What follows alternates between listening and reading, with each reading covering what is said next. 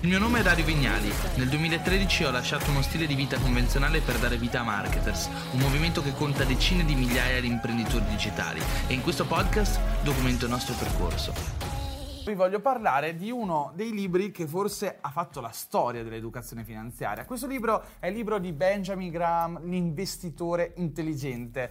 E dovete sapere che il buon Graham, oltre ad essere stato un grande investitore, è stato il mentore di Warren Buffett. Warren Buffett, uno dei più grandi investitori della storia eh, dei nostri tempi, infatti è ancora oggi uno degli uomini più ricchi del mondo. E ci ha raccontato vari principi contenuti in questo libro. Infatti questo libro è sicuramente conosciuto per lo più per ciò che ci ha raccontato Warren Buffett, perché poi non è così comunemente letto. Forse sarà anche che non è un libro facile, è un libro che al suo interno ha tanti insegnamenti, ma alcuni di questi sono sicuramente complessi per chi si avvicina a questa disciplina. E in realtà forse questo va un po' in contrapposizione con la, eh, la value proposition, la missione di questo libro, perché una delle prime cose che afferma Benjamin Graham è che per essere buoni investitori non bisogna essere, diciamo, i detentori di una conoscenza illuminata o essere estremamente capaci di comprendere tutti gli argomenti avanzati di cui tanto si parla in contesti finanziari, ma bisogna essere degli ottimi decision maker e saper riconoscere quando è che un'azienda è capace di portare valore sul mercato. Uno degli argomenti forse più affascinanti di questo libro è proprio la gestione emotiva, perché viene fuori già in quegli anni che per fare i giusti investimenti bisogna essere capaci di saper gestire le proprie emozioni. Cioè saper gestire le emozioni anche nel business e negli investimenti è molto importante, almeno quanto nelle relazioni. Infatti Benjamin ci racconta una storia piuttosto divertente e anche piuttosto chiara per comprendere come funziona questa fluttuazione di mercato.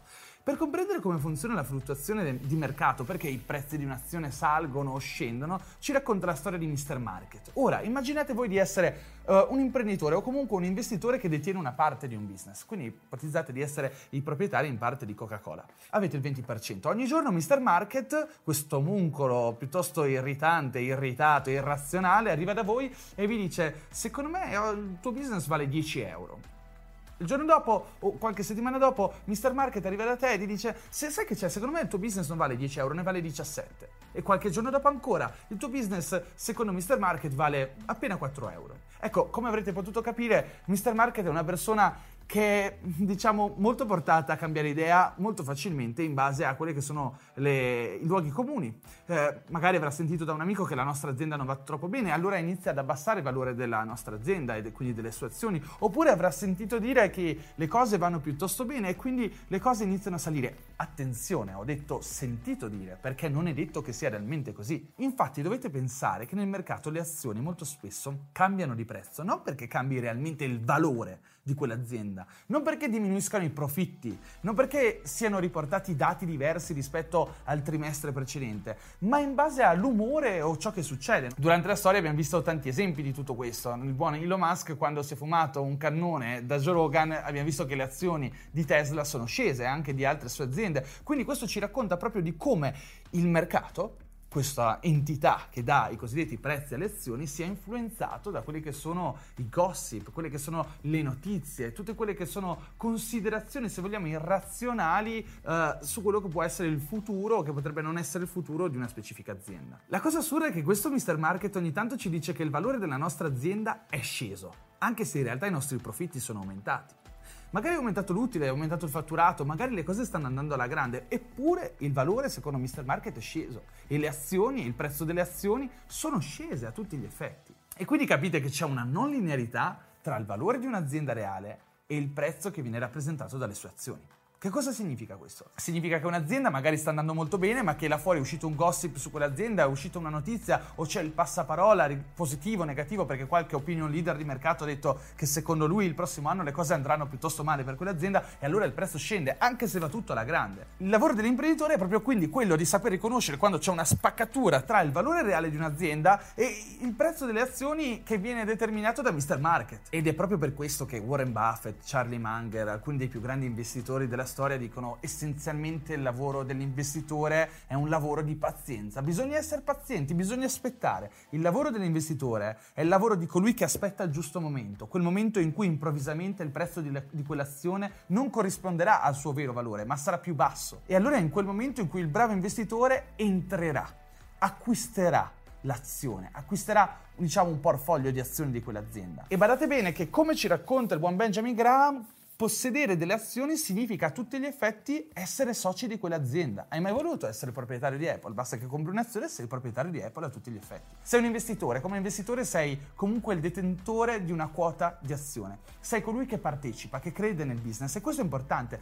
Bisogna credere nel business secondo Benjamin Graham. Investite solamente in ciò che credete. E questo poi è la filosofia di tutto quel filone filosofico del value investing. Investire sul valore. Non investite su ciò che non riuscite riuscite a comprendere, investite su ciò che comprendete e di cui riconoscete il valore. Un'altra cosa che viene detto in questo libro è investite nel lungo periodo. Non investite per vendere domani, non investite per speculare, investite solamente se ci credete. Come se steste decidendo di utilizzare i vostri soldi per acquistare quell'azienda. Come se foste pronti a dire se avessi i soldi necessari me la comprerei io questa azienda. Non hai i soldi per comprarti tutta la Coca-Cola o tutta la Apple, ma dici ok io ci credo in questa azienda, mi compro un pezzo di questa azienda perché credo che ci sia del valore e soprattutto perché credo che in questo momento ciò che mi viene chiesto e ciò per cui dovrei pagare è meno rispetto a ciò che vale quella specificazione e quindi ciò che sto comprando. E la storiella di Mr. Market non è certo l'unico insegnamento che traiamo dalla lettura di questo libro, infatti c'è il secondo insegnamento che è almeno interessante quanto il primo. Secondo Benjamin Graham ci sono due tipologie di investitori.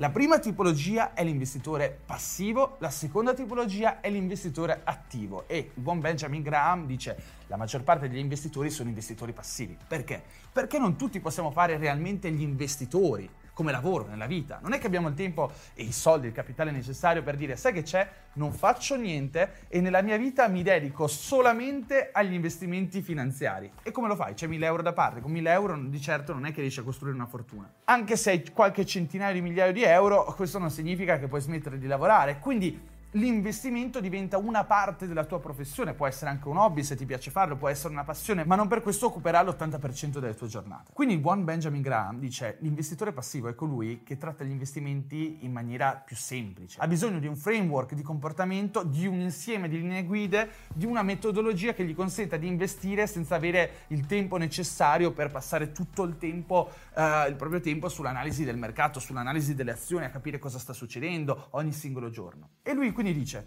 se sei un investitore passivo devi avere una metodologia di investimento piuttosto semplice. Ecco, secondo Benjamin Graham, che ha scritto questo libro nel 1973, quindi ricordiamoci che alcune cose sono cambiate quindi non prendete per assolutamente vero tutto ciò che dice o eh, tutto ciò che dice andrebbe riadattato piuttosto ai giorni nostri, però dice una cosa che comunque è intelligente ancora oggi, dice perfetto, se vuoi seguire una metodologia di investimento passivo, devi avere un portafoglio equilibrato che continui a equilibrare nel tempo. Facciamo un esempio perché non deve essere così difficile comprendere queste cose. L'esempio è il seguente. Ad esempio, ipotizziamo che eh, siamo dei trentenni, che siamo disposti a rischiare un po' di più per guadagnare un po' di più e decidiamo quindi di acquistare il 70% del nostro portfolio in azioni e investire invece il 30% del nostro portfolio in obbligazioni. Non importa se lo sapete, se avete studiato, eccetera, dovete sapere che le azioni sono più rischiose delle obbligazioni, perché perché nel momento in cui un'azienda perde soldi, anche colui che ha investito in azioni perde i propri soldi, perché ricordiamocelo, siamo proprietari, eh? quindi se l'azienda va male, va male anche per noi. Quando invece investiamo in obbligazioni, stiamo investendo in uno strumento finanziario un poco più sicuro, però un poco più sicuro significa anche rendimenti tipicamente più bassi. Ecco che Benjamin Graham consiglia proprio di investire in base alla proprietà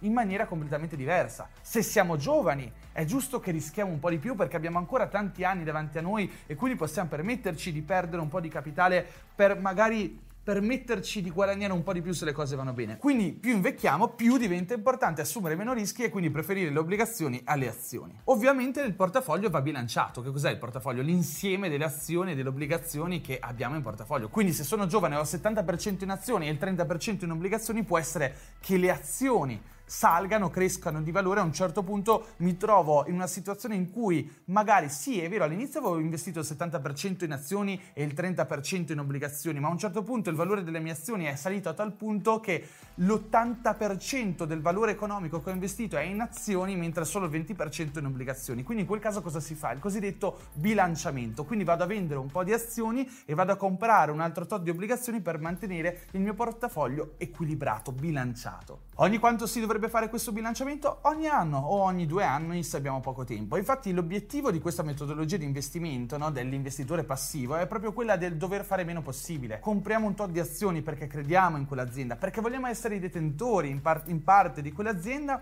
Bene, perfetto, siamo diventati investitori e quindi stiamo tranquilli, non è che ogni giorno poi ci connettiamo all'applicazione borsa per vedere l'andamento di quell'azienda. Siamo proprietari, ci abbiamo creduto, non è che vogliamo disfarci dell'azienda che abbiamo voluto finanziare subito dopo due giorni perché abbiamo letto una notizia negativa. E infatti il gioco dell'investimento sta proprio in questo, resistere emotivamente anche quando c'è un calo, perché ci potrebbe essere un meno 10%, un meno 20%, ma se crediamo fermamente nei valori, nel management, attenzione, management è una parola che torna spesso nell'investimento di Benjamin Graham e di Warren Buffett o di Charlie Munger, perché poi alla fine l'azienda è composta dalle persone che ne prendono parte e dalla loro qualità di operato e quindi dal loro management. Bisogna prendere una decisione e rimanere coerenti con questa, anche se l'azione scende di valore, scende il suo prezzo soprattutto perché c'è magari una notizia, perché c'è un passaparola, perché magari l'esperto di finanza o qualche giornale finanziario ha detto l'andamento di questa azienda non è detto che sarà così buono l'anno prossimo. Dobbiamo essere tranquilli, non dobbiamo ricadere nella trappola dell'emotività, dobbiamo ogni giorno vivere la nostra vita dimenticandoci praticamente dei nostri investimenti e ogni anno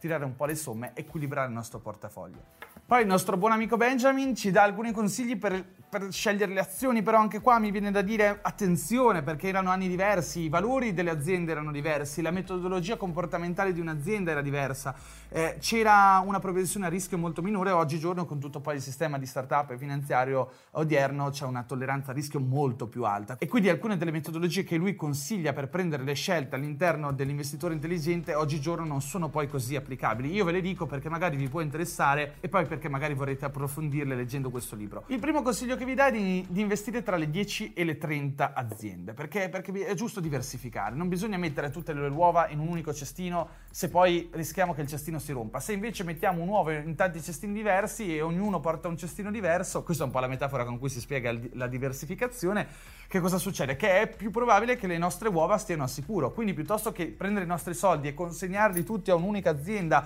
prendi tutti ciò che ho perché voglio essere tuo socio, beh andrò a diventare socio di altre aziende e in questo modo che cosa succede? Che se una va male, qualche altra potrebbe andare bene. Vado a equilibrare il rischio che mi sto prendendo. Che poi queste teorie cambiano da personaggio a personaggio da investitore a investitore, perché il buon Warren Buffett, che in realtà è stato studente di Benjamin Graham, dice qualcosa di diverso. Lui dice scegliete poche aziende, quelle in cui credete veramente. Non credo nella diversificazione perché la diversificazione significa sì abbattere il rischio, ma abbattere anche la potenzialità di guadagno. Perché se investo in troppe azioni, poi che cosa succede? Che sto facendo una media. Se invece ne scelgo di buone che cresceranno tanto, mi prenderò tanto. Se invece vado a diversificare molto, sì, il rischio di perdere si livella con i guadagni che ho fatto in altri investimenti e alla fine tutto tenderà non a zero, ma non certo a un valore molto proficuo. Un'altra cosa che dice il buon Benjamin Graham è che dovremmo scegliere delle azioni di aziende che non hanno perso soldi negli ultimi dieci anni e questa cosa oggigiorno è veramente difficile perché nella cultura